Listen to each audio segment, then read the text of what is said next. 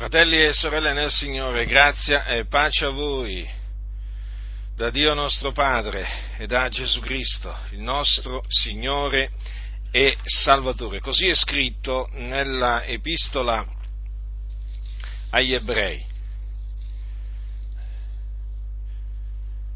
capitolo 2,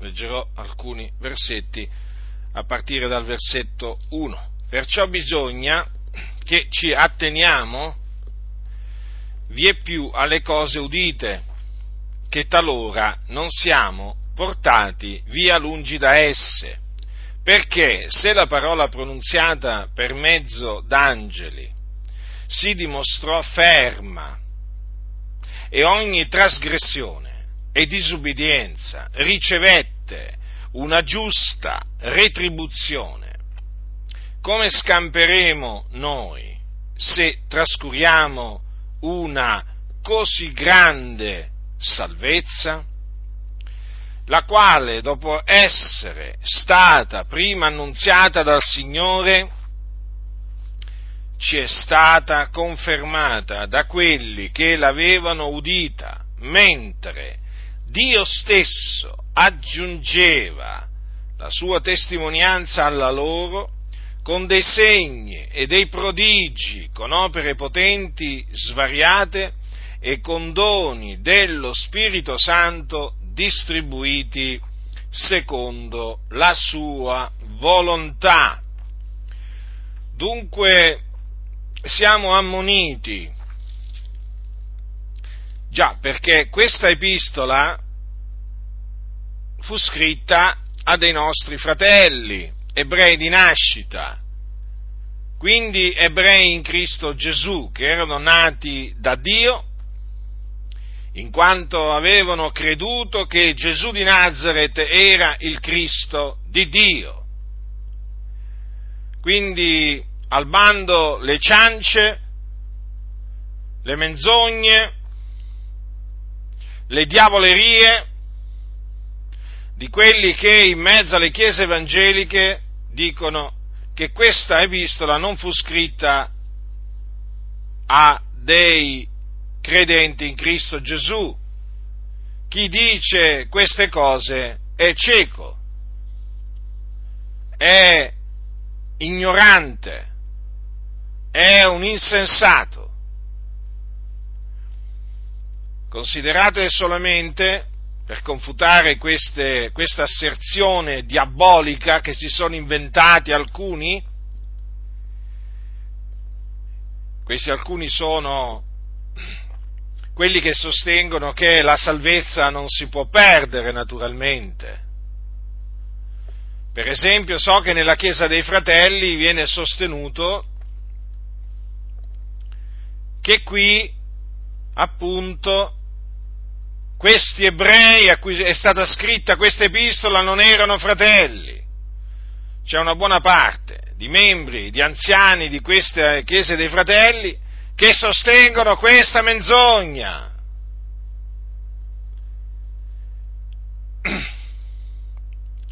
Poi sono gli stessi che si scandalizzano se sentono parlare in altra lingua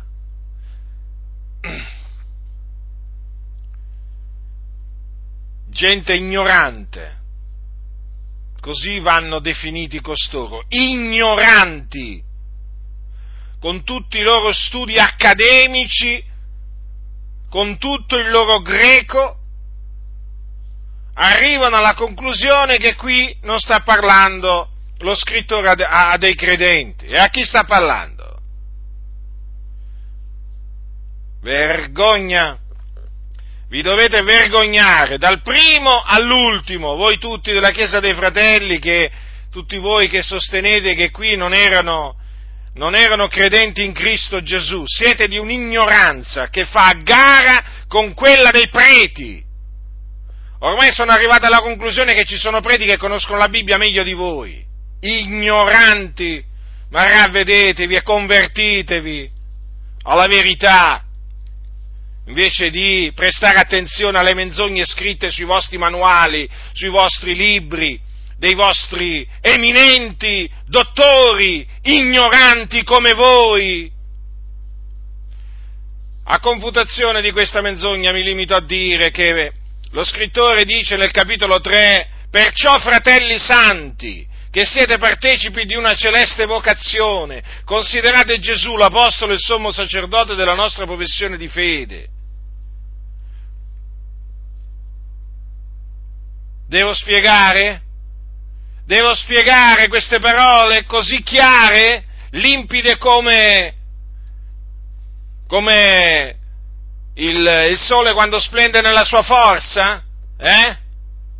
Sono così luminose queste parole, così chiare e così evidenti, che erano nostri fratelli in Cristo Gesù, santificati dal sangue prezioso di Gesù Cristo mediante lo Spirito di Dio. È così evidente che anche loro eh, avevano la stessa nostra celeste vocazione.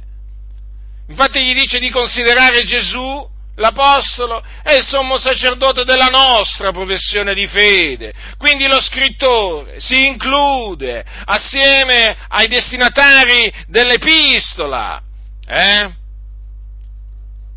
tra coloro che facevano professione di fede in chi? In Gesù Cristo. Appunto, l'Apostolo è il sommo sacerdote della nostra professione di fede. Dunque, siamo ammoniti, noi, figliuoli di Dio, dobbiamo badare a noi stessi. Dice infatti lo scrittore o la scrittura, perciò bisogna che ci atteniamo vie più alle cose udite. Quali sono queste cose udite? L'Evangelo. L'Evangelo della grazia di Dio che è questo, che Cristo è morto per i nostri peccati, secondo le scritture, che fu seppellito, che risuscitò il terzo giorno secondo le scritture e che apparve ai suoi discepoli. Questo è l'Evangelo della grazia che noi abbiamo udito, nel quale abbiamo creduto e mediante il quale siamo stati salvati e siamo tuttora salvati, perché lo riteniamo come ci è stato annunziato. Questo è l'Evangelo della nostra salvazione, così è chiamato dalla scrittura e così noi lo chiamiamo e lo proclamiamo. Già, dobbiamo attenerci vie più alle cose udite, che talora non siamo portati via lontani da esse, perché sapete, ci sono quelli che ci vogliono portare lontano dall'Evangelo, Oggi ci sono molte, molti venti di dottrina che soffiano impetuosi in mezzo alle chiese e sono venti che vogliono portare i santi lontano dall'Evangelo, della grazia di Dio, potenza di Dio per la salvezza di ognuno che crede, del giudeo prima e poi del greco.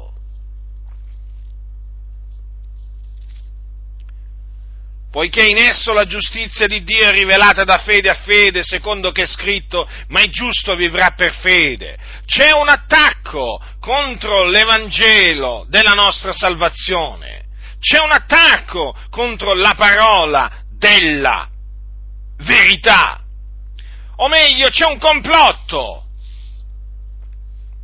Sì, c'è un complotto.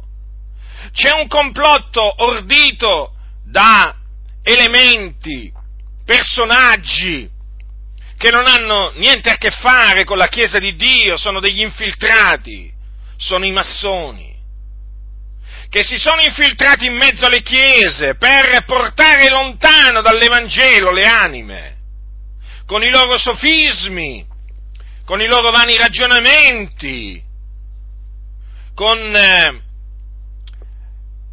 con eh, i loro insegnamenti filognostici o gnostici. Sì, c'è un complotto, esiste, non ce lo siamo inventati, esiste come se esiste questo complotto, compiuto, ordito, portato avanti da questi falsi ministri di Cristo che sono in mezzo alle denominazioni evangeliche, si presentano come pastori, chi come apostolo, chi come dottore e così via. Ma il loro scopo è quello di portare lontano dall'Evangelo le anime, perché vogliono portare le chiese all'apostasia, cioè ad abbandonare la fede nel Signore Gesù Cristo, nel Figlio di Dio.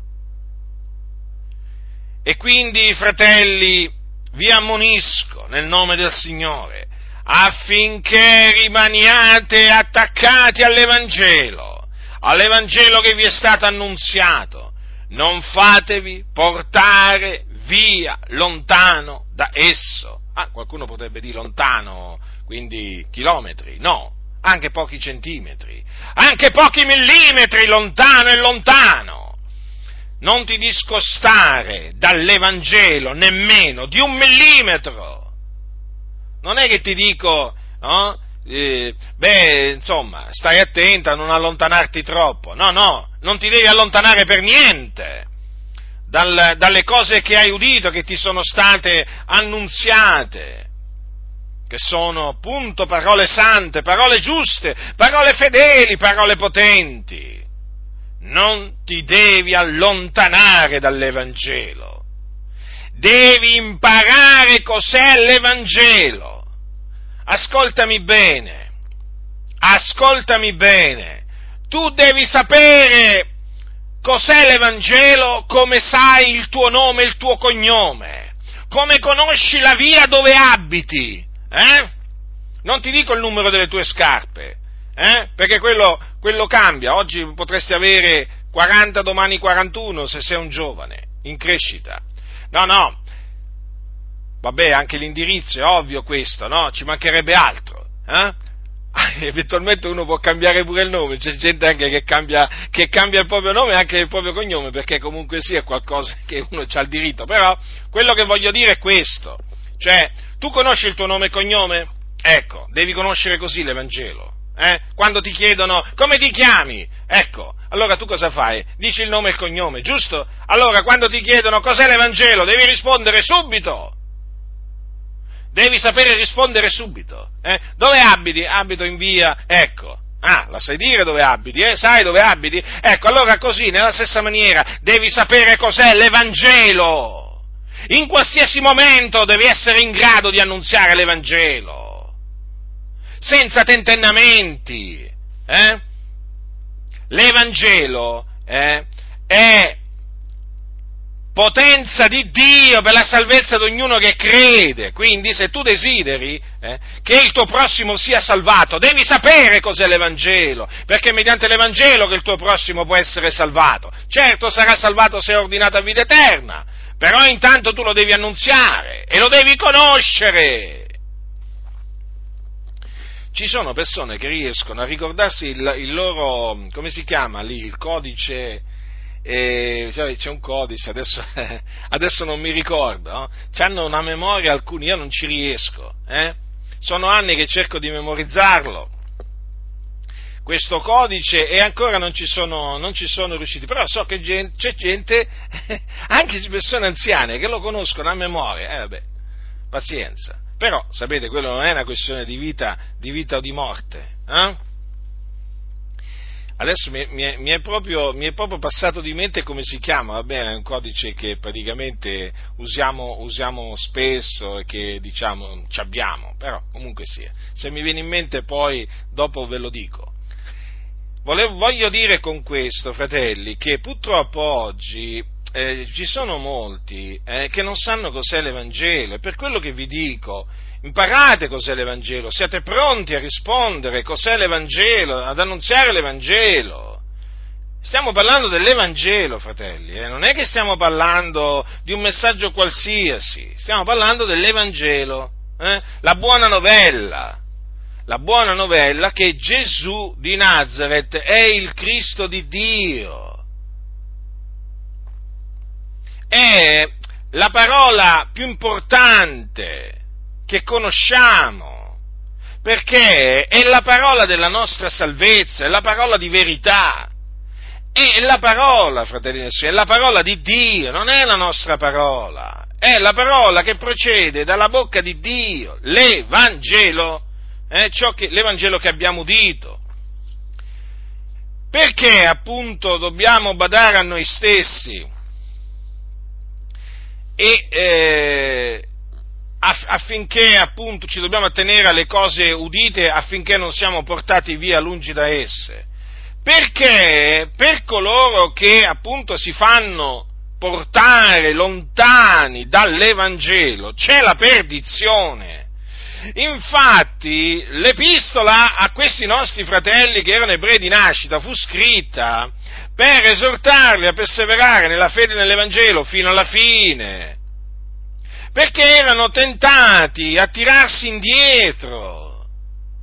Infatti, se leggete attentamente tutta l'epistola, vi accorgerete che ruota attorno a questo ammonimento in svariate maniere. Lo scrittore esorta quei nostri fratelli a stare saldi nell'Evangelo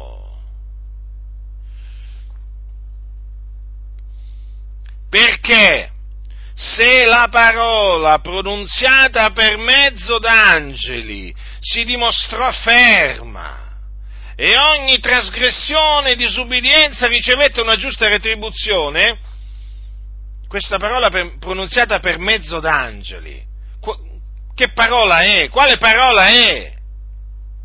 È la legge. Sì,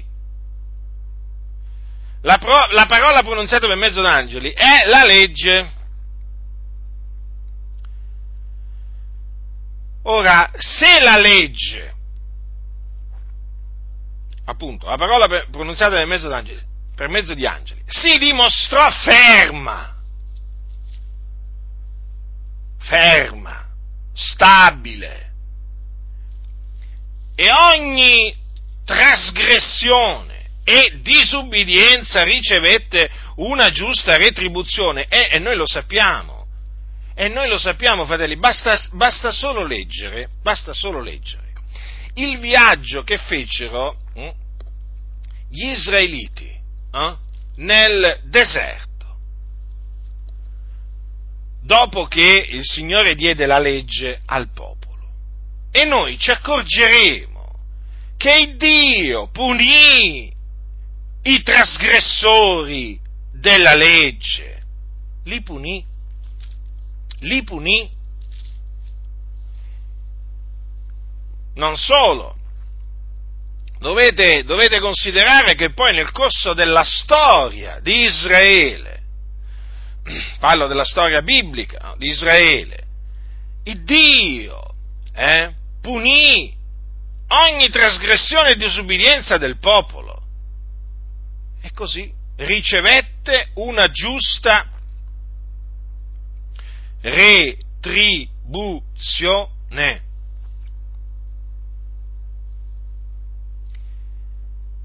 Questa cosa deve fare riflettere. Ora, parola pronunziata per mezzo d'angeli. Infatti in Galati che cosa leggiamo in, in, merito alla legge? Che cos'è dunque la legge, dice Paolo? Essa fu aggiunta a motivo delle trasgressioni finché venisse la progenie alla quale era stata fatta la promessa e fu promulgata per mezzo d'angeli per mano di un mediatore. Notate, fu promulgata per mezzo d'angeli. Questo è un punto molto importante, fratelli, molto importante.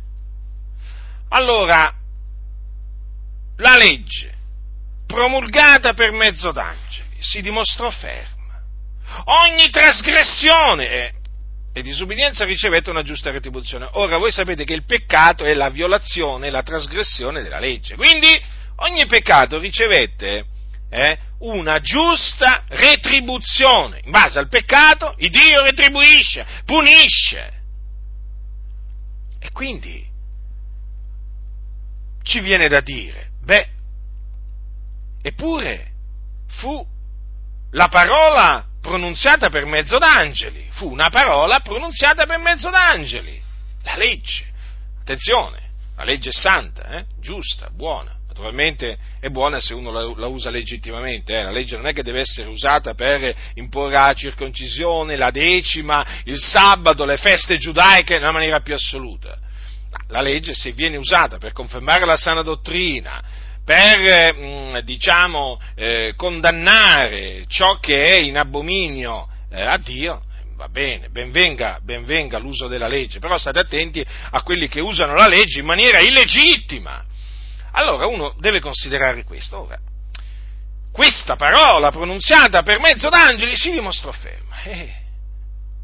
E naturalmente la violazione di quella parola, ogni violazione di quella parola, ricevette una punizione, una giusta retribuzione. Hm? Non mica il premio, perché Dio non è che premia quelli che disubbidiscono eh, alla sua parola o che la trasgrediscono. Giusta retribuzione nel senso un giusto castigo. Allora dice lo scrittore, come scamperemo noi se trascuriamo una così grande salvezza? Come dire, non, poss- non potremo scampare a una punizione se trascureremo una così grande salvezza.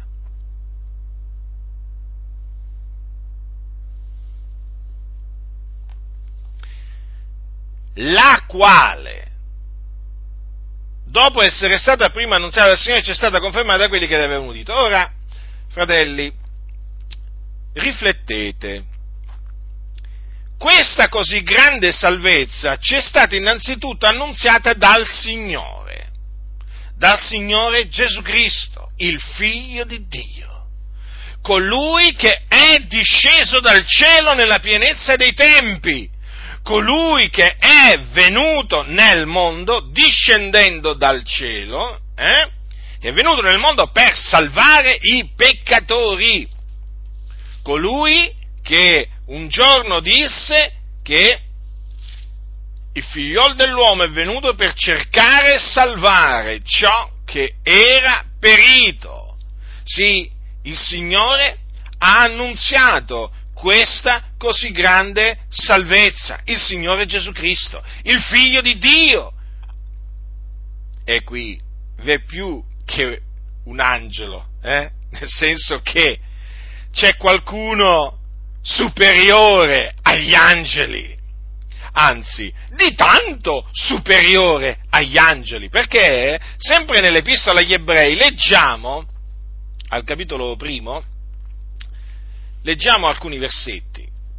Il Dio, dopo aver in molte volte e in molte maniere parlato anticamente ai padri, per mezzo dei profeti, in questi ultimi giorni ha parlato a noi mediante il suo figliolo, che egli ha costituito erede di tutte le cose, mediante il quale pure ha creato i mondi, il quale, essendo lo splendore della sua gloria e l'impronta della sua essenza, e sostenendo tutte le cose con la parola della sua potenza, quando ebbe fatta la purificazione dei peccati, si pose a sedere alla destra della maestà nei luoghi altissimi, diventato così di tanto superiore agli angeli, di quanto il nome che ha eredato è più eccellente del loro. Fratelli, Gesù Cristo, colui che ci ha annunziato questa così grande salvezza, è di tanto superiore agli angeli, per mezzo dei quali eh, fu promulgata la legge. Quindi, attenzione, non illudiamoci.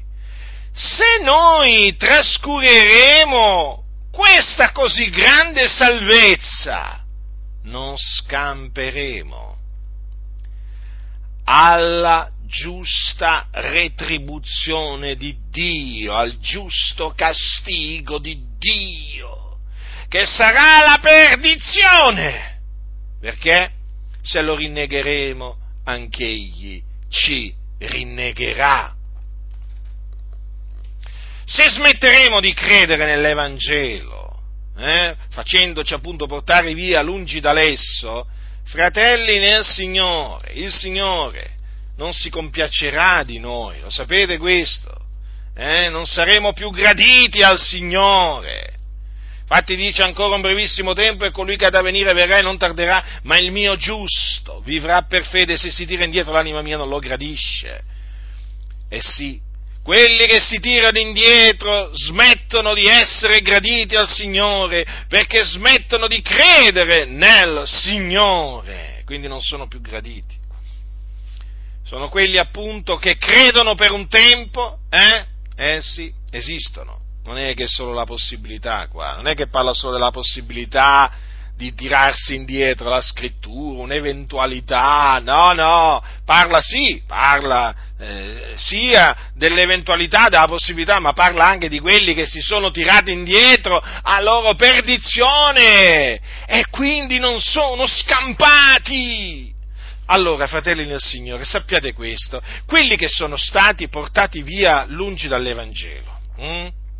Coloro che hanno trascurato questa così grande salvezza che avevano ricevuto e che sono già morti. Sapete dove sono in questo momento? Eh? Sapete dove sono in questo momento? Mentre voi siete seduti sul divano, sulla sedia o eh, non lo so dove, eh? sapete dove sono? Eh? Mm. Magari avete anche una bottiglia d'acqua vostra, diciamo, vicino a voi, eh? Sapete dove sono? Sono in un luogo che si chiama Hades, eh? comunemente conosciuto con il termine di inferno. E sono in mezzo al fuoco, perché c'è un fuoco reale che arde all'inferno. E sono là Capite che cosa è avvenuto a coloro che si sono fatti portare via lungi dall'Evangelo? Capite che cosa, eh, che, do, dove sono coloro che sono morti dopo aver trascurato questa così grande salvezza che un giorno avevano ricevuto? Capite dove sono? Capite la punizione di Dio in che cosa consiste eh, dopo che muoiono? L'inferno, il tormento. Eh? Che non è qualcosa che ci siamo inventati noi, sono cose reali, reali, reali, com'è reale l'aria che respirate, eh? Così, così è, è reale. L'inferno, il fuoco dell'inferno. Ecco dove sono coloro che hanno trascurato questa così grande salvezza e sono appunto poi morti, perché sono morti nei loro peccati non avendo più la fede nel figliuolo di Dio, mediante la quale si è giustificati, perché il giusto vivrà per fede. Se non c'è più la fede, non, è, non c'è più giusto. Capite? Se, se, un giusto smette di credere, fratelli nel Signore, nell'Evangelo, eh, non è più un giusto, diventa un empio un empio, un empio, perde la giustificazione e quindi torna ad essere un empio peccatore sulla via della perdizione. Eh sì. Ma considerate anche questo, come viene chiamata la salvezza che abbiamo ottenuto e che siamo appunto ammoniti a non trascurare. Una così grande salvezza. Una così grande salvezza. Salvezza da cosa? Salvezza dal peccato. Allora, anche qui, molti parlano della salvezza e non sanno in che cosa consiste, non sanno cos'è la salvezza.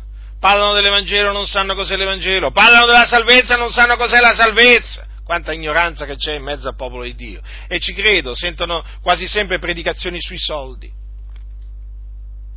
Soldi, soldi, soldi, sempre soldi. L'argomento principale, ciò che adorano, questi impostori che stanno dietro i pulpiti, i soldi, infatti predicano i soldi. Sono predicatori dei soldi questi, non predicatori dell'Evangelo, predicatori di Mammona. Servitori di Mammona che predicano Mammona, d'altronde i servitori di Mammona che possono predicare l'Evangelo, no, predicano Mammona. La salvezza dal peccato. Allora, ci è stata annunziata dal Signore, dal Signore Gesù Cristo. Ma Gesù Cristo non solo l'ha annunziata, eh, ma l'ha procurata. Ce l'ha procurata, fratelli, ce l'ha provveduta. Lui, questa così grande salvezza, con il suo sangue. Sì, lo ripeto, con il suo sangue. Io non mi vergogno di parlare del sangue di Gesù. Del sangue di Gesù si sente sempre parlare di meno.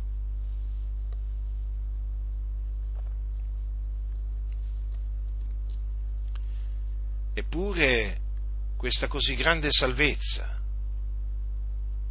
è costata il sangue prezioso di Gesù Cristo. Infatti, dice che siamo stati riscattati dal vano modo di vivere tramandato, eh, tramandatoci dai padri, naturalmente non è proprio scritto esattamente così, però chiaramente mm, al posto di tramandato vi metti tramandato, io ci metto adesso in questa circostanza tramandatoci, tramandatoci dai padri, dice e allora, eh, sapendo che non con cose corruttibili, con argento o con oro siete stati riscattati dal vano modo di vivere tramandatovi dai padri, ma col prezioso sangue di Cristo, così è letteralmente scritto, eh, come d'agnello senza difetto né macchia, ben preordinato prima della fondazione del mondo, ma manifestato negli, negli ultimi tempi per voi, i quali, per mezzo di lui, credete in Dio che l'ha risuscitato dai morti e gli ha dato gloria, onde la vostra fede e la vostra speranza fossero in Dio. Ora notate appunto che siamo stati riscattati, liberati dal vano modo di vivere, tramandatoci dai padri, non con oro o con argento, ma col prezioso sangue di Cristo. Quindi, quindi il, prezioso, il sangue di Gesù Cristo è più prezioso dell'oro, dell'argento. Capite? Cioè, prezioso sangue di Cristo, eh, fratelli del Signore, noi, do, noi lo dobbiamo sempre tenere davanti ai nostri occhi, perché è il sangue che Cristo Gesù ha sparso per noi, per salvarci dai nostri peccati, ossia per liberarci dai peccati. Eh? E lo dobbiamo sempre tenere davanti a noi. Eh? E lo dobbiamo avere sempre sulla bocca il sangue di Gesù Cristo. In che senso? Che quando parliamo della salvezza ne dobbiamo parlare, lo dobbiamo citare, perché noi esaltiamo il sacrificio di Cristo. E quando Cristo ha offerto se stesso, ha sparso il suo sangue prezioso, per liberarci dai nostri peccati, a noi che eravamo dei peccatori sulla via della, perd- della perdizione, a Lui che ci ama e ci ha liberati, dice Giovanni, dai nostri peccati col suo sangue e ci ha fatti essere un regno e sacerdoti, all'Iddio e Padre suo, a Lui siano la gloria e l'impero nei secoli dei secoli. Amen. Avete capito? Chi ci ha liberati dai nostri peccati, fratelli? Gesù Cristo, il primo e l'ultimo, l'alfa e l'omega, il principio e la fine Dio, benedetto in eterno, la parola, la parola che era nel principio con Dio ed era Dio, l'unigenito venuto da presso al Padre, lui che è la via, la verità e la vita, la resurrezione, eh? il sommo pastore, il buon pastore, il pane vivente che è disceso dal cielo. Ecco dunque chi ci ha liberati dai nostri peccati col suo sangue. Gesù Cristo. Con quel sangue egli ha acquistato la nostra salvezza, questa così grande salvezza. Questa così grande salvezza, fratelli, che appunto è costata il sangue prezioso di Gesù, l'agnello di Dio, ben preordinato o preconosciuto prima della fondazione del mondo Capite del sangue di chi stiamo parlando? Eh? Capite di quale sangue stiamo parlando? Non di sangue, di sangue di becchi, di tori, di animali, ma del sangue del figlio di Dio.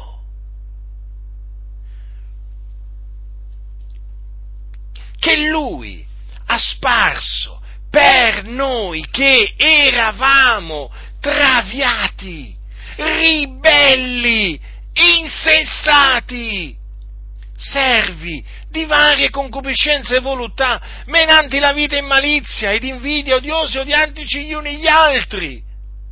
Per noi, che eravamo figliuoli d'ira, per natura come tutti gli altri, per noi, per noi, il figlio di Dio ha sparso il suo sangue. Per noi che in quel tempo eravamo senza Cristo, senza Dio nel mondo, senza speranza, senza vita. Per noi egli sparse il suo sangue per noi che eravamo schiavi del peccato, perché chi commette il peccato è schiavo del peccato, eh? per noi che servivamo varie concupiscenze, per noi Gesù, il figlio di Dio, versò il suo sangue per liberarci dai nostri peccati con il suo sangue. Quanto è grande questa salvezza! che abbiamo ricevuto per la grazia di Dio. Già, perché non meritevamo di essere salvati, non meritevamo questa così grande salvezza. Noi meritevamo di andare all'inferno, meritevamo di andare all'inferno. Bisogna dirlo, bisogna proclamarlo. Noi meritevamo di andare all'inferno perché eravamo figlioli di ira. C'è qualcuno che può dire, ah io meritavo di essere salvato. E in base a che cosa meritavi di essere salvato? A qualche opera giusta che avevi fatto? Eh?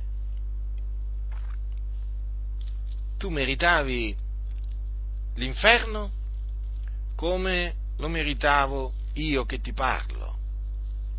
Perché la scrittura dice che tutti, giudei e greci sono sotto il peccato, siccome è scritto non v'è alcun giusto neppure uno, leggo dai Romani, non v'è alcuno che abbia intendimento, non v'è alcuno che ricerchi Dio, tutti si sono sviati, tutti quanti sono divenuti inutili, non v'è alcuno che pratichi la bontà, no, neppure uno, la loro gola è un sepolcro aperto, con le loro lingue hanno usato frode. V'è un veleno di aspidi sotto le loro labbra, la loro bocca è piena di maledizione ed amarezze, i loro piedi sono veloci a spargere il sangue, sulle loro vie è rovina e calamità, e non hanno conosciuto la via della pace, non c'è timore di Dio dinanzi agli occhi loro. Vuoi sapere come eri prima di conoscere il Signore, o meglio di essere conosciuto da Lui? Vuoi sapere come eri in quel tempo quando eri senza Cristo, senza Dio nel mondo? Leggi il capitolo 3 dei Romani, di questi versetti, hm? che sono poi citati dalle scritture profetiche. Ecco come eri Ecco come eravate, ecco come eravamo, eh? Meritevamo dunque di andare in perdizione, nel fuoco. Ah, come meritevamo di andare in perdizione. Eravamo peccatori, schiavi del peccato, servi del peccato. Cosa vuoi che meriti un servo del peccato se non l'inferno? Eh, quanto poco si parla dell'inferno oggi, che parlano dai pulpiti. L'inferno ormai è come se non esistesse. Chi parla dell'inferno è un bigotto, è un fanatico, è uno che vuole terrorizzare, vuole mettere paura nella gente. Uh. E che la gente ha bisogno di impaurirsi, è già impaurita per i fatti suoi, ti dicono, poi figuratevi, in questo periodo, vai a parlare dell'inferno in questo periodo, eh, dove la paura è veramente all'ennesima potenza, che basta che uno che starnuta eh, e già la gente si impaurisce. Avete notato che tanti pastori si sono, si sono impauriti per lo starnuto? Eh? Sono scappati, hanno chiuso il loro tempio. Sono scappati, non si vedono più all'orizzonte, o meglio all'orizzonte si vedono a chiedere soldi sempre a chiedere soldi. Questi o hanno il locale o non ce l'hanno a disposizione, stanno sempre a chiedere soldi. Eh, d'altronde, servi di mammona sono. Eh? Quindi loro ti dicono la gente è già presa da tanta paura, fratello Giacinto, ma che gli vai a parlare dell'inferno a questi? Eh? E gli metti ancora più paura, immagina cosa ne esce fuori. Io devo parlare dell'inferno, perché è il luogo dove stanno andando queste anime. Non stanno andando in paradiso, se stessero andando in paradiso gli direi, tranquilli, state andando in paradiso, andrà tutto bene, tutto bene andrà per voi, gli direi, tranquilli, continuate a camminare per questa strada, poi vi ritroverete in cielo, ci ritroveremo tutti in cielo perché ognuno segue la sua via, noi seguiamo la nostra, voi seguite la vostra, ognuno segue la sua via, ognuno poi in qualche maniera ci, arriva in cielo, no? come dicono i massoni. No?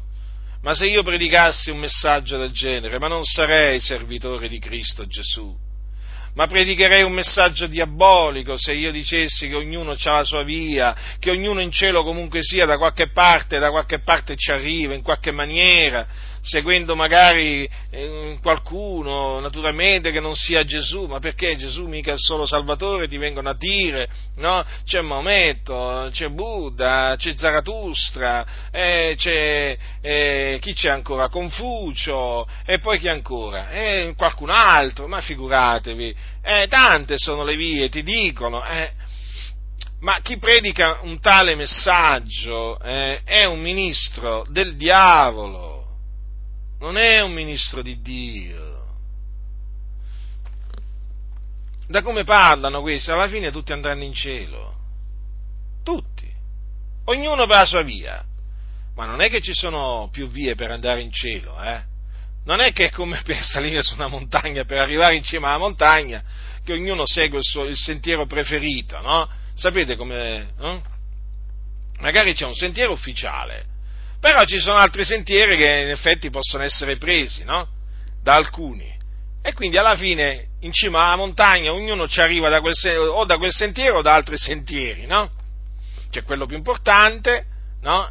E poi ci sono, diciamo, il principale, cioè, poi, poi c'è il secondario, il terziario, insomma, ognuno ci sale per il suo sentiero, va. Ma in cielo non è che ognuno ci arriva seguendo un sentiero, diciamo così, quello, quello che gli pare e piace a lui per entrare nel regno dei cieli c'è solo una via, che è Gesù Cristo. Lui disse io sono la via. Quindi cosa significa? Che chi non è su questa via va all'inferno. Ma allora tu ci vuoi dire, Giacinto, che i musulmani vanno all'inferno, i buddisti vanno all'inferno, i confuciani vanno all'inferno, i shintoisti vanno all'inferno, gli animisti vanno all'inferno, i massoni vanno all'inferno, gli induisti vanno all'inferno. Oh, tutti all'inferno vanno, Giacinto. Ma qui sono miliardi che vanno all'inferno, eh, secondo quello che dici tu. Guarda, non è secondo quello che dico io, è secondo quello che dice la scrittura. Questo forse ancora a molti non è chiaro. Io non predico me stesso, predico Cristo Gesù il Signore. Eh? Io non predico una via o la mia via, io predico la via di Dio, eh? la via della salvezza, che è Cristo Gesù. E io predico il Salvatore del mondo, colui che Dio ha mandato nel mondo per essere Salvatore del mondo. E fuori di lui non c'è, non c'è un altro Salvatore. Eh? Non c'è un altro nome mediante il quale gli uomini possono essere salvati, perché in nessun altro è la salvezza. Perché non v'è sotto il cielo alcun altro nome che sia stato dato agli uomini per il quale noi abbiamo ad essere salvati. Chi non avrà creduto nel Signore Gesù Cristo eh, sarà condannato, quando morirà se ne andrà all'inferno. Ah, ma tu mi dirai, sono miliardi? Sì, sono miliardi. Ti scandalizzi, peggio per te. Beato colui che non si scandalizza nel sentire queste cose. Ma allora sono veramente pochi i salvati? Sì, sono veramente pochi. Sì, sono veramente pochi. Lo dice la scrittura. Perché sono pochi gli eletti. Già, perché per essere salvati bisogna essere eletti a salvezza, fin dal principio, prima della fondazione del mondo, non è che uno viene salvato così di sua volontà, no, no, no, no, no, no, non è che uno viene salvato perché sceglie di essere salvato, no, uno viene salvato perché Dio lo ha eletto a salvezza, prima della fondazione del mondo, in Cristo Gesù. E quindi quando viene salvato, viene salvato in virtù del proponimento dell'elezione di Dio, non perché l'ha voluto lui, quindi il salvato, ma perché l'ha voluto il Salvatore. Eh? Perché la salvezza non dipende dalla volontà del chiamato, ma di colui che chiama. E sono pochi quelli che il Signore ha eletto a salvezza fin dal principio.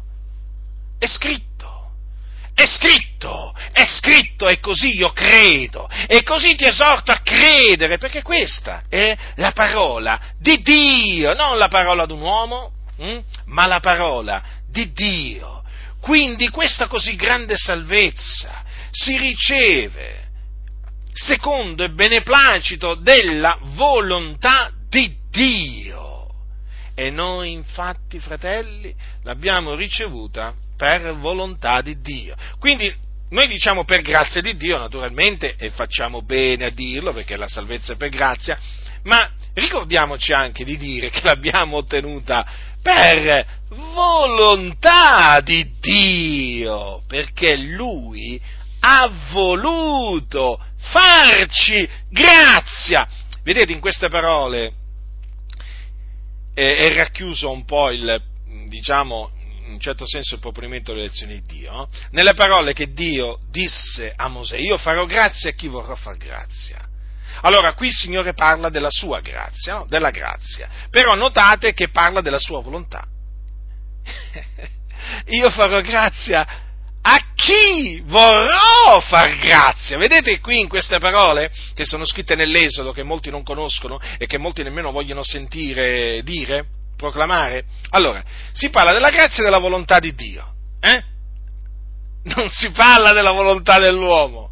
Allora, qua non si parla naturalmente eh, né della volontà dell'uomo né delle opere dell'uomo. Eh? come se ci fossero delle opere che l'uomo può, diciamo, esibire a Dio e dire, Signore, ecco, vedi, io ho fatto queste opere, adesso mi devi salvare. No, qui in queste parole, fratelli del Signore, così importanti, così importanti, è racchiuso un po' quello che per molti è diventato, diciamo, una, una cosa segreta, cioè, perché non gliel'hanno, non gliel'hanno, mai, non gliel'hanno mai detto, non gliel'hanno mai detto io, dice il Signore, dice il Signore a suo servo Mosè, io farò grazia a chi vorrò far grazia.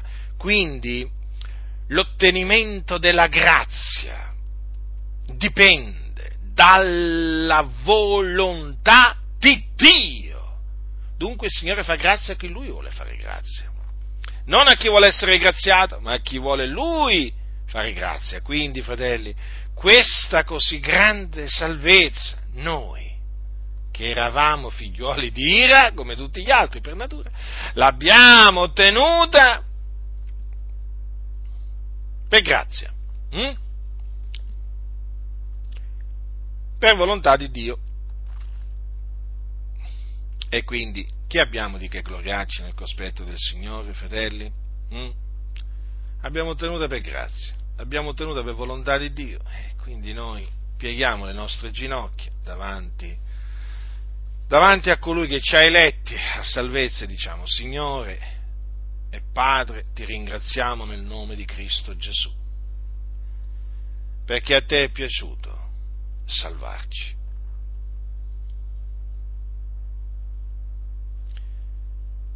Questa così grande salvezza abbiamo ottenuto, fratelli, che ci è stata annunziata prima dal Signore, eh? dal Signore e poi stata, è stata confermata da quelli che l'avevano udita, quindi dagli apostoli. Infatti, se voi leggete, per esempio, le epistole di Pietro, se voi prendete eh, gli scritti di Giovanni, discepolo che Gesù amava, noterete che essi hanno confermato la salvezza, questa così grande salvezza che avevano udito dal Signore. Essi proclamavano la salvezza che è in Cristo Gesù. Essi, la salvezza in Cristo Gesù, fuori di Gesù non c'è salvezza. Essi proclamarono la salvezza in Cristo Gesù e quindi resero testimonianza di quello che avevano udito, perché loro udirono, proprio loro udirono il Signore. Annunziare questa così grande salvezza. E la trasmisero, quindi resero testimonianza di quello che avevano udito, la trasmisero agli uomini.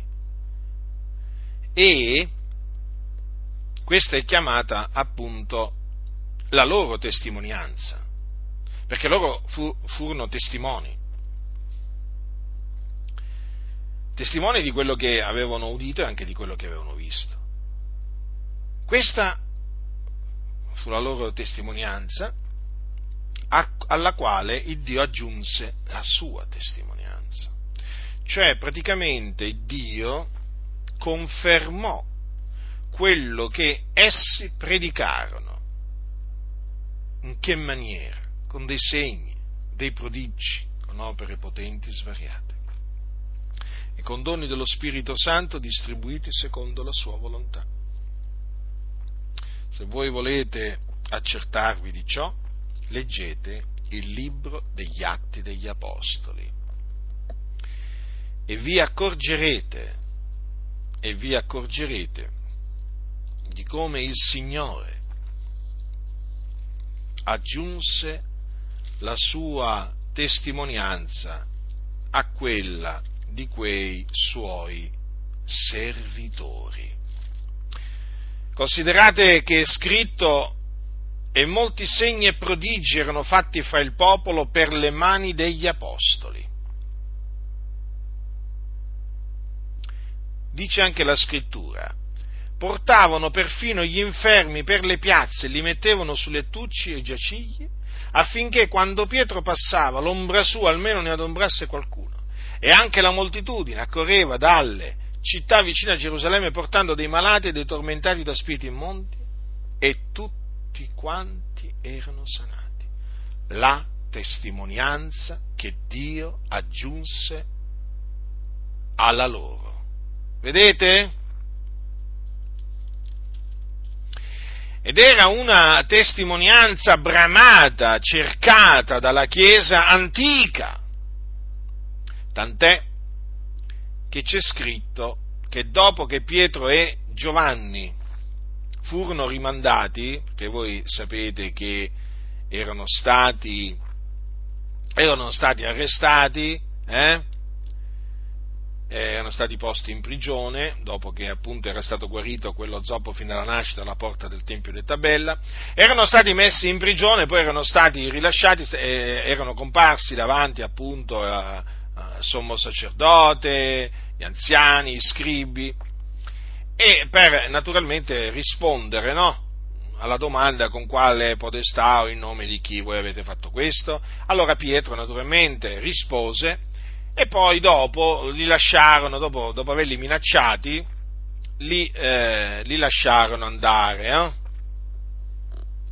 Allora c'è scritto che ora essendo stati rimandati, vennero ai loro, quindi sta parlando di Pietro e Giovanni che erano due degli apostoli del Signore, no? due di coloro che avevano udito il Signore parlare di questa così grande salvezza. Ora, essendo, eh, essi, allora, ora essi, essendo stati rimandati, vennero ai loro e riferirono tutte le cose che i capi sacerdoti e gli anziani avevano loro dette. Ed essi, udite, l'alzarono di pari consentimento la voce a Dio e dissero, Signore, tu sei colui che ha fatto il cielo, la terra, il mare, tutte le cose che sono in essi, colui che mediante lo Spirito Santo per bocca del Padre nostro e tuo servitore Davide ha detto, perché hanno fremuto le genti, hanno i, popolo, hanno i popoli divisato cose vane, i re della terra si sono fatti avanti, i principi si sono radunati assieme contro il Signore e contro il suo unto. E in vero in questa città, contro il tuo santo servitore Gesù che tu hai unto, si sono raunati Erode e Ponzio Pilato, insieme coi gentili e con tutto il popolo di Israele, per fare tutte le cose che la tua mano e il tuo consiglio avevano innanzi determinato che avvenissero. E adesso, Signore, considera le loro minacce, concedi ai tuoi servitori di annunziare la tua parola con ogni franchezza, stendendo la tua mano per guarire, perché si facciano segni e prodigi mediante il nome del tuo santo servitore Gesù. Avete notato, fratelli, la richiesta che fecero? Eh?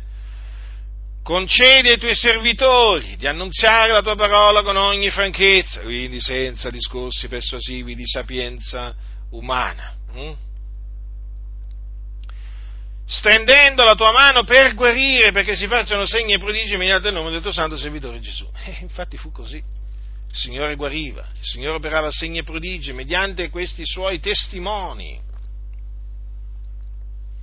La Chiesa dunque desiderava che il Signore aggiungesse, il Signore Dio aggiungesse la, tua, la sua testimonianza a quella, a quella dei servitori di Dio, a quella di coloro che avevano udito parlare di questa così grande salvezza. Ora è chiaro che noi non abbiamo udito dalla bocca del Signore proprio in persona eh, no? questa così grande salvezza,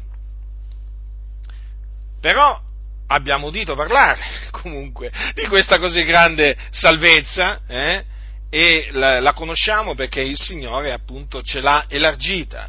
Ora chiaramente non tutti hanno il dono di potenza ad operare miracoli, non tutti hanno i doni di guarigioni, però il Signore ha costituito nella Chiesa i miracoli eh, e i doni di guarigione, quindi bisogna pregare. Allora, Innanzitutto bisogna pregare per eh, desiderare ardentemente i doni spirituali, quindi tra i doni spirituali c'è anche il dono di potenza ad operare miracoli e i doni di guarigione, perché sono ancora attuali. Eh? Questa preghiera sappiate che è ancora attuale. Questa preghiera va fatta, va fatta, la Chiesa deve fare questa, questa preghiera, la deve fare sia privatamente che pubblicamente, è una preghiera accetta al Signore, è una preghiera fatta secondo la volontà di Dio, perché Dio ancora oggi vuole aggiungere aggiungere la sua testimonianza a quella dei suoi servitori. Quindi, allora, il Signore chiaramente non è cambiato, quindi ancora oggi guarisce, compie segni, prodigi, opere potenti, eh?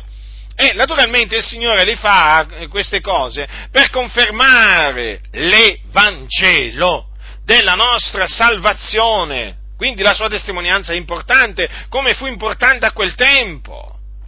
Perché comunque ci furono quelli che credettero nell'Evangelo dopo aver, udì, dopo aver visto malati guarire, dopo aver visto segni e prodigi. Certo, non tutti crederanno, non tutti quelli che vedranno segni e prodigi, eh, malati, malati ehm, eh, guarire, anche morti risuscitare nel nome di Gesù, si convertiranno, lo sappiamo, crederanno solo quelli che sono ordinati a vita eterna.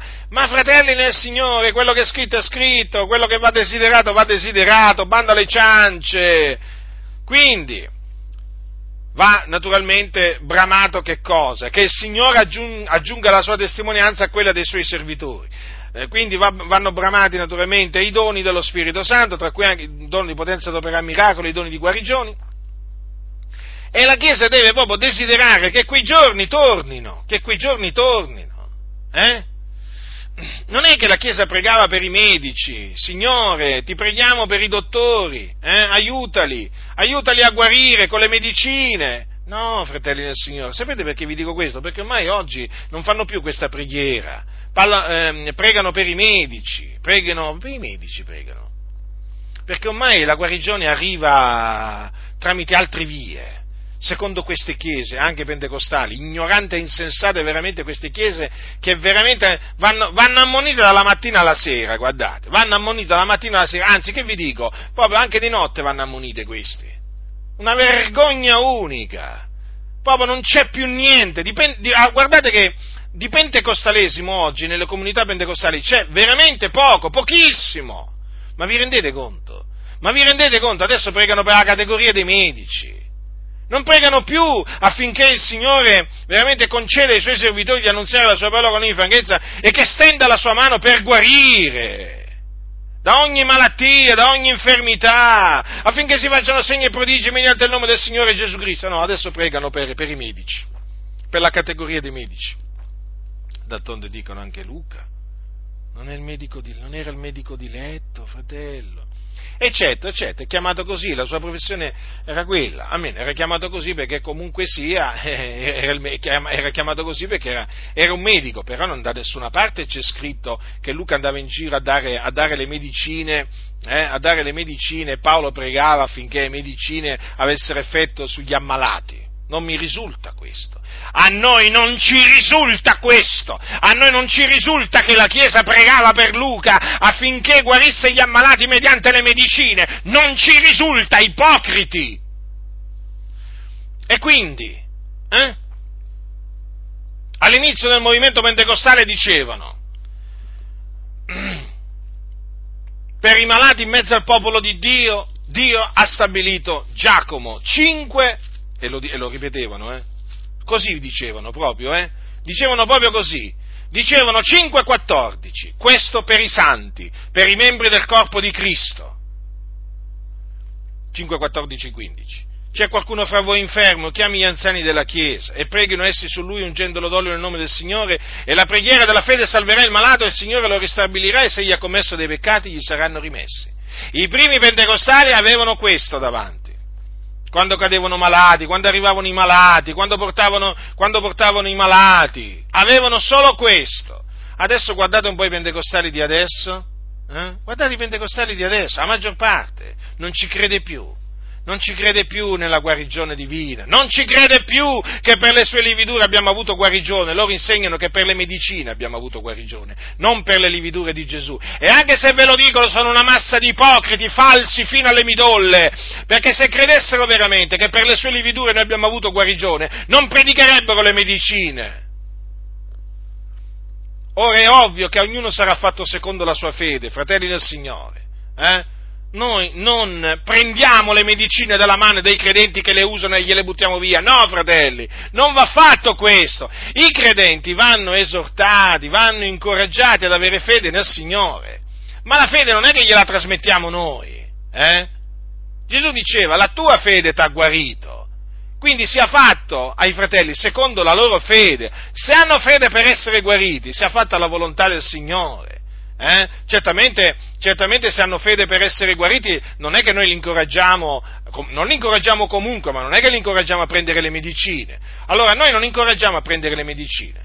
Noi incoraggiamo a avere fede nel Signore, anche in mezzo alla malattia, però non siamo di quelli che, che scomunicano quelli che prendono le medicine, eh, o quelli che, eh, diciamo, è la verità, in mezzo alla Chiesa ci sono quelli che talvolta prendono le medicine, si affidano alle medicine, eh? Noi assolutamente non condividiamo questo, però eh, affinché naturalmente sia chiaro per l'ennesima volta, noi non siamo di quelli che impongono con la forza eh, di avere fede, perché l'avere fede non si può imporre con la forza, è il Signore che ti persuade, è una cosa che viene dal Signore l'avere fede nel Signore, anche nella malattia. Quindi benvengano tutti quei credenti che hanno fede in mezzo alla malattia per essere guariti che il Signore veramente faccia loro come hanno creduto, eh, come vogliono, in accordo naturalmente con la volontà, con la volontà di Dio, ma lungi da noi naturalmente, eh, dal, dall'usare la forza, eh, assolutamente, assolutamente, eh, o dallo scomunicare qualche credente perché ha preso una medicina. No, fratelli nel Signore, no, non si agisce così, non si agisce così. Noi dobbiamo incoraggiare, dando l'esempio, dando l'esempio, eh? dando l'esempio è molto importante, incoraggiare coloro che appunto, i credenti che sono malati ad avere fede. Naturalmente che sia messa in pratica Giovanni 5, 14, 15, eh? Anche in, in, tempo di pandemia, eh? Vale questo versetto, anzi un comando rivolto all'infermo, chiami gli anziani della Chiesa. E naturalmente c'è il comando di chiamare gli anziani della Chiesa da parte dell'ammalato, ma c'è anche il comando da, mm, per gli anziani di pregare sull'ammalato, ungendolo d'olio nel nome del Signore. Ah, ma c'è un decreto che dice che non si possono toccare persone. No, no, c'è, c'è, un, c'è, un, decreto superiore. Ed è questo che ti ho appena letto. Questo è il decreto dell'Iddio vivente dato tramite Giacomo. A quello devi ubbidire. Ah, ma mi danno la multa! E eh, vabbè, allora paghi la multa, no? Ti fai multare. Dove sta il problema? Eh? Ma ubbidisci al Signore, eh? Ubbidisci al Signore, se sei malato ubbidisci al Signore, se sei un anziano di chiesa ubbidisci al Signore e il Signore vi onorerà, eh? No, perché adesso, adesso bisogna parlare pure di queste cose, perché qui adesso c'è, una paura in giro nel mondo, nelle chiese, adesso non, non battezzano più nessuno, non, non, salutano, non si salutano più adesso qui, hanno tutti paura di prendere la multa, paura di prendere la multa, ma allora quando si manifesterà l'anticristo che vi minaccerà di tagliarvi la testa, eh? se, non mette, se, non vi, se, non vi, fate marchiare col 666 che farete? Ma sì, dai, vieni qua, ma fammi sto marchietto, gli, dire, gli direte, ma cosa vuoi che sia? Ma io la salvezza non mica posso perderla, l'ha detto MacArthur, eh? l'ha detto MacArthur pastore Battista, quell'altro insensato, ignorante, stolto, eh? che ha detto che tanto anche se i credenti si faranno marchiare col 666 potranno essere salvati lo stesso. Che gli andrete a dire all'anticristo? Ma dai, su, ma cosa vuoi? Gli direte, cosa gli direte ai fratelli? Ma dai, fratello, ma cosa vuoi che sia? È un disegnetto, una specie di tatuaggio. Eh? È il 666, dai, non, non ti spaventare, no? È il numero della bestia, sì, vabbè, ma ma noi siamo salvati, fratello, cioè il Signore ci ha salvati una volta per sempre, salvati una volta, salvati per sempre, no? Una volta salvati, salvati per sempre, una volta in grazia, sempre in grazia. Ma quindi, ma nemmeno il 666 ci potrà separare dall'amore di Cristo, poi arriveranno queste prediche. Io lo so. Vabbè, oh, una volta salvati, sempre salvati, quindi manco, ma, ma, ma, nemmeno il 666 potrà veramente far perdere la salvezza ai, ai credenti, secondo questi scellerati che predicano dai pulpiti. Eh? E quindi che gli andrete a dire all'anticristo? Ma sì, dai, fammi, o, alla, o al falso profeta, ma sì, dai, fammi sto marchio, su, dai, non tirarla tanto alla lunga, vabbè, mi sottopongo all'autorità, dai, d'altronde Dio ha detto che mi devo sottoporre all'autorità, fammi sto marchio, la finiamo una volta per sempre, così posso andare a comprare, posso andare a vendere quello che devo vendere, vado a fare la spesa, eh? E gli andranno a dire così. Gli andranno a dire così questi. Ormai non ci credono a quello che sta scritto, io ve lo sto ripetendo da tanto tempo. Io ve lo sto ripetendo da tanto tempo, adesso un po', diciamo questa parentesi lo sto allargando un po' troppo forse, vabbè comunque, mh, mm, non lo so se è un po' troppo, però de- devo aprirla sta parentesi. Allora, eh, vi stavo dicendo che i primi pentecostali ci avevano in mente non il medico, eh, non l'indirizzo del medico e nemmeno il numero del medico, ci avevano Giovanni 5, 14, 14 15. Mm? E il Signore onorava quelli che avevano la fede, quelli che obbedivano al Signore. E infatti si sente parlare ancora oggi di molte guarigioni che avvennero in quel tempo. Ma adesso non credono più nella guarigione divina, ma tanti che si dicono pentecostali, eh? Se tu predichi la guarigione divina oggi in molte chiese pentecostali, ma veramente chiamano il 118? Il 118 si chiama? Vabbè. Sì, sì, sì, ma perché sei pazzo? Perché ti considerano un pazzo, un fanatico. Vi ripeto, ci sono chiese pentecostali oggi che sono, allora, in teoria sono pentecostali, di fatto sono antipentecostali, ma della peggiore specie. Proprio sono chiese quelle da cui scappare perché non credono più proprio che Dio parla tramite sogni, visioni, con una voce, non credono più che Dio castiga, eh, non credono più che Dio guarisce, che fa segni, prodigi, opere potenti, non, non, non ricercano più doni spirituali, non gli interessa proprio niente di tutto ciò. Cosa dovete fare in questa comunità? Via! Allora, per tornare appunto a questa a questa richiesta che fecero i santi a Gerusalemme. Capite, fratelli del Signore? Questa è la volontà di Dio. Aggiungere, sì, la sua testimonianza a quella dei suoi servitori, con guarigioni, segni, prodigi e opere potenti, mediante, appunto, fatti mediante il nome del Signore Gesù Cristo, perché vi ricordo che Gesù disse, questi sono i segni, alla fine di Marco c'è scritto, eh, questi sono i, eh, sono i, segni che accompagneranno coloro che avranno creduto, nel nome mio cacceranno i demoni, parleranno in lingue nuove, per, prenderanno in mano dei serpenti, seppur bevessero alcunché di mortifero non ne avranno alcun male, imporranno le mani agli infermi ed essi guariranno. Quindi sono segni che accompagnano, eh? sono segni che accompagnano.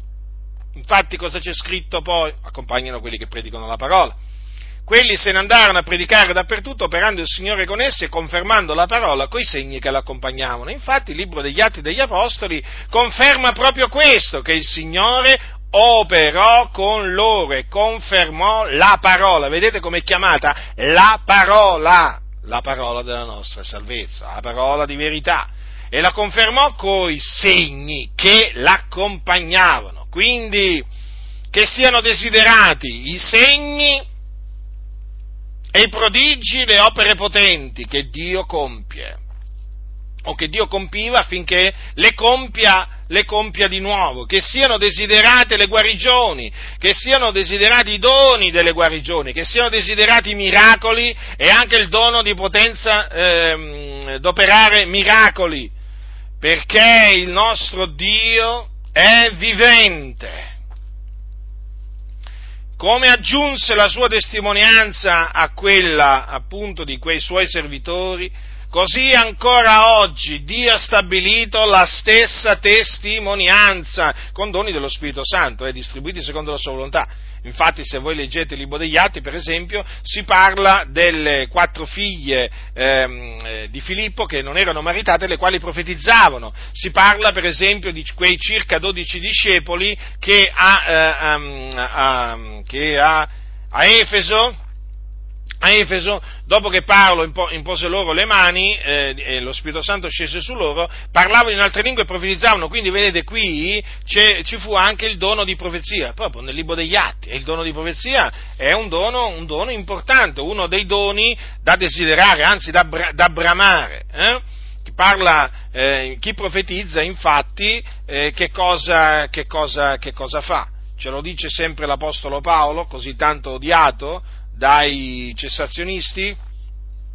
Ce lo dice nella sua prima epistola l'Apostolo Paolo che cosa fa chi profetizza. Dice, chi profetizza invece parla agli uomini un linguaggio di edificazione, di esortazione e di consolazione. Eh? Bra, dice bramate il profetare, quindi il dono di profezia va, va bramato eh? va bramato. Non è il dono di insegnamento, è il dono di profezia, non è nemmeno la capacità di predicare, no, fratelli del Signore.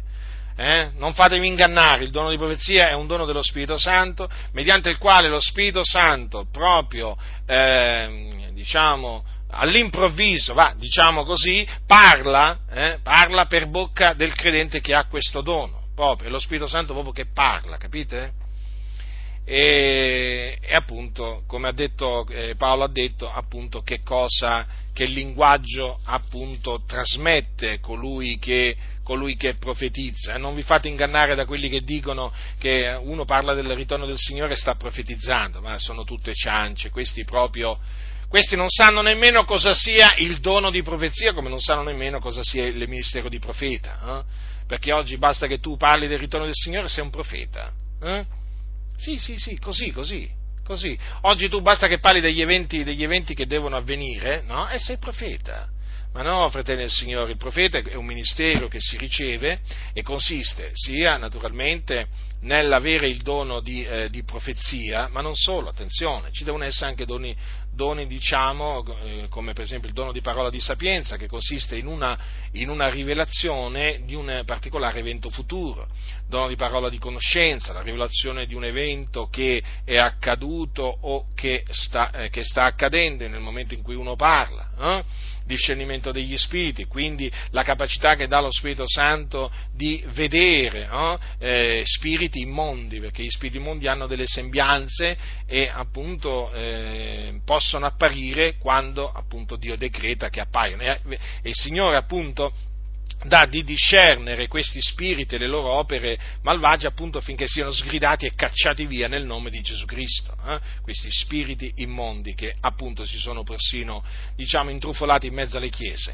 Dunque la testimonianza di Dio, fratelli, va desiderata, eh? va desiderata ancora oggi. Allora considerate appunto che il Dio aggiunse la sua testimonianza a quella di quei suoi servitori, ma per fare che cosa? per appunto confermare questa così grande salvezza. Cioè, vi rendete conto, fratelli? Quando, quando uno studia la storia del movimento pentecostale, naturalmente si imbatte da subito no? nella manifestazione dello Spirito, no? nel parlare in altre lingue, nel, in, in, profezie, in guarigioni, miracoli e così via. No? Perché? Perché così, quando la, Chiesa, quando la Chiesa torna a bramare quello che bramavano i santi antichi, eh, poi naturalmente il Signore si ricorda eh, della sua parola, perché è la sua parola, e largisce poi, largisce poi quello che lui ha promesso. Quindi non c'è niente di nuovo sotto il sole, ma soprattutto niente di cui meravigliarsi e niente di cui scandalizzarsi. Lo dico a quelli che appunto chiamano il 118 se sentono parlare qualcuno in altra lingua, eh? o se vedono qualcuno imporre nel nome, nel nome, di Gesù le sue mani su un ammalato, veramente si cominciano veramente a turbare, poi non ne parliamo se sentono sgridare i demoni nel nome di Gesù Cristo, si scandalizzano, si scandalizzano questi sepolcri imbiancati che si dicono cristiani, hanno la parvenza della pietà, l'apparenza della pietà, ma ne hanno rinnegata la potenza, eh? e si trovano nei templi battisti, eh, valdesi, metodisti, presbiteriani, riformati e anche nei tempi, in tanti templi pentecostali, ormai una massa, di, una massa di increduli nella potenza di comincia a parlare della potenza di Dio eh? e poi vedi che cosa ti succede, poi vedi che cosa ti succede, ma anche chiese in tante chiese pentecostali, ti cacciano via, ti cacciano via, perché sei pazzo per loro, sei pazzo, te lo ripeto. Ci sono pastori pentecostali che se voi faceste parlare, eh, Certo, farli parlare mica è facile perché li devi andare a prendere, capito? Perché questi sono furbi, sfuggono sempre. Se voi fate parlare alcuni pastori pentecostali in privato, attenzione, in privato, guardate, dire che vi si accappona la pelle è dire poco. È dire poco. Ma questi qui in privato rinnegano anche quel poco di giusto, che, quel poco di vero che hanno detto pubblicamente. È gente incredula, io ve lo ripeto. Questi non credono nella potenza di Dio. Noi una volta, o meno, noi una volta, per avere detto che stavamo aspettando, pregando il Dio affinché ci rivelasse dove andare a predicare l'Evangelo, fummo considerati da un pastore che allora veramente era un pastore importante, eh, eh, che mh, mm, aveva, aveva, pasturato la più grande chiesa pentecostale di allora, che era quella de, di Catania, di Catania, sto parlando degli anni Ottanta, eh, lui praticamente da qualche tempo non pasturava più quella chiesa, eh, Michele Giardina, faccio il nome, faccio il nome di quell'insensato, eh? Praticamente io, per avere detto questo nel cospetto suo di un altro fratello, di mio fratello e poi dei miei genitori, eh, e fui dichiarato pazzo. Non lì in quel momento, dopo, alle spalle, no, perché poi davanti cercano, magari, capito, ah, caro fratello, che il Signore ti benedica, ti dia quello che il tuo cuore desidera, anche se all'inizio si era opposto, però dopo naturalmente l'ho ripreso, allora lui subito ha cercato un po' di riparare al maldetto, eh? alla fine ha pregato, che preghiera, lo dovevate sentire, lo dovevate sentire quell'ipocrita, Signore! E poi dopo quando va in macchina, perché mi è stato detto dal fratello che era con lui, quando poi, quando poi si è messo in macchina con l'altro fratello, si è dimenticato della benedizione che avevo invocato affinché Dio benedicesse Giacinto e Renato. Si è dimenticato l'ipocrita. E gli ha detto, sai, quello lì, quello lì dovrebbe essere ricoverato al manicomio.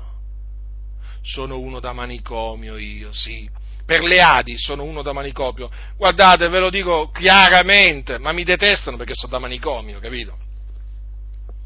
Loro invece sono intelligenti, loro sono savi, loro sono riconosciuti dallo Stato. Mm. Adesso molti stanno maledicendo il giorno che hanno ottenuto il riconoscimento giuridico e, e, ancora di più l'intesa con lo Stato. Stanno maledicendo quel giorno. Maledetto quel giorno quando abbiamo fatto l'intesa con lo Stato, stanno dicendo. Ma non solo, stanno dicendo maledetto quel giorno quando abbiamo costruito il Tempio. Chi lo paga mo? E mo chi lo paga? Lo pagate voi. Avete voluto? E pagatevelo. No, vi stavo dicendo appunto che eh, quando tu cominci veramente a parlare del soprannaturale che fa Dio, che viene da Dio, proprio ci sono pastori pentecostali che ti dicono che sei matto e se non te lo dicono te lo fanno capire. Eh? E quando anche in, in, davanti a tutti non ti dicessero niente, in privato non ti dico gli scherni, le barzellette, le offese contro di te, ma per quello che io vi sto dicendo, ma uscite e separatevi, ma non solo dalle Adi, ma anche dalla parola della grazia, da tante altre della Chiesa Apostolica in Italia, ma questi qui non credono nella potenza di Dio, ma questi non ci credono. Questi ormai, voglio dire, ormai parlano come quelli del mondo, ragionano come quelli del mondo, pensano come quelli del mondo, ma infatti non predicano come predicavano gli apostoli, non si aspettano quello che si aspettavano gli apostoli, capite? Ma per tornare alla testimonianza, fratelli nel Signore, alla testimonianza di Dio. Questo ci conferma veramente che se Dio veramente ha confermato eh, la parola, eh, la parola di quei suoi servitori, evidentemente quel messaggio era verace. Quale messaggio? L'Evangelo della nostra salvazione, perché era quello che predicavano, fratelli. Eh? E l'Evangelo della nostra salvazione che appunto procura questa così grande salvezza. E quindi che sia predicato l'Evangelo della nostra salvezza mm? sia predicato con ogni franchezza, sia invocato il Signore, affinché aggiunga la sua testimonianza a quella dei suoi servitori, con segni, prodigi, opere potenti, svariate con doni dello Spirito Santo, distribuiti secondo la sua volontà. Mm? Questo è quello che il Signore vuole e naturalmente che l'Evangelo, fratelli, eh, sia creduto fino alla fine. Eh?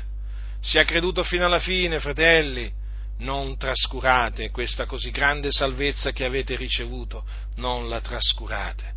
Vi offrissero tutto, tutti i soldi di questo mondo, eh? non barattate mai questa così grande salvezza con niente. Questa così grande salvezza è costata il sangue prezioso di Gesù Cristo. Ecco perché è così grave trascurarla. Eh?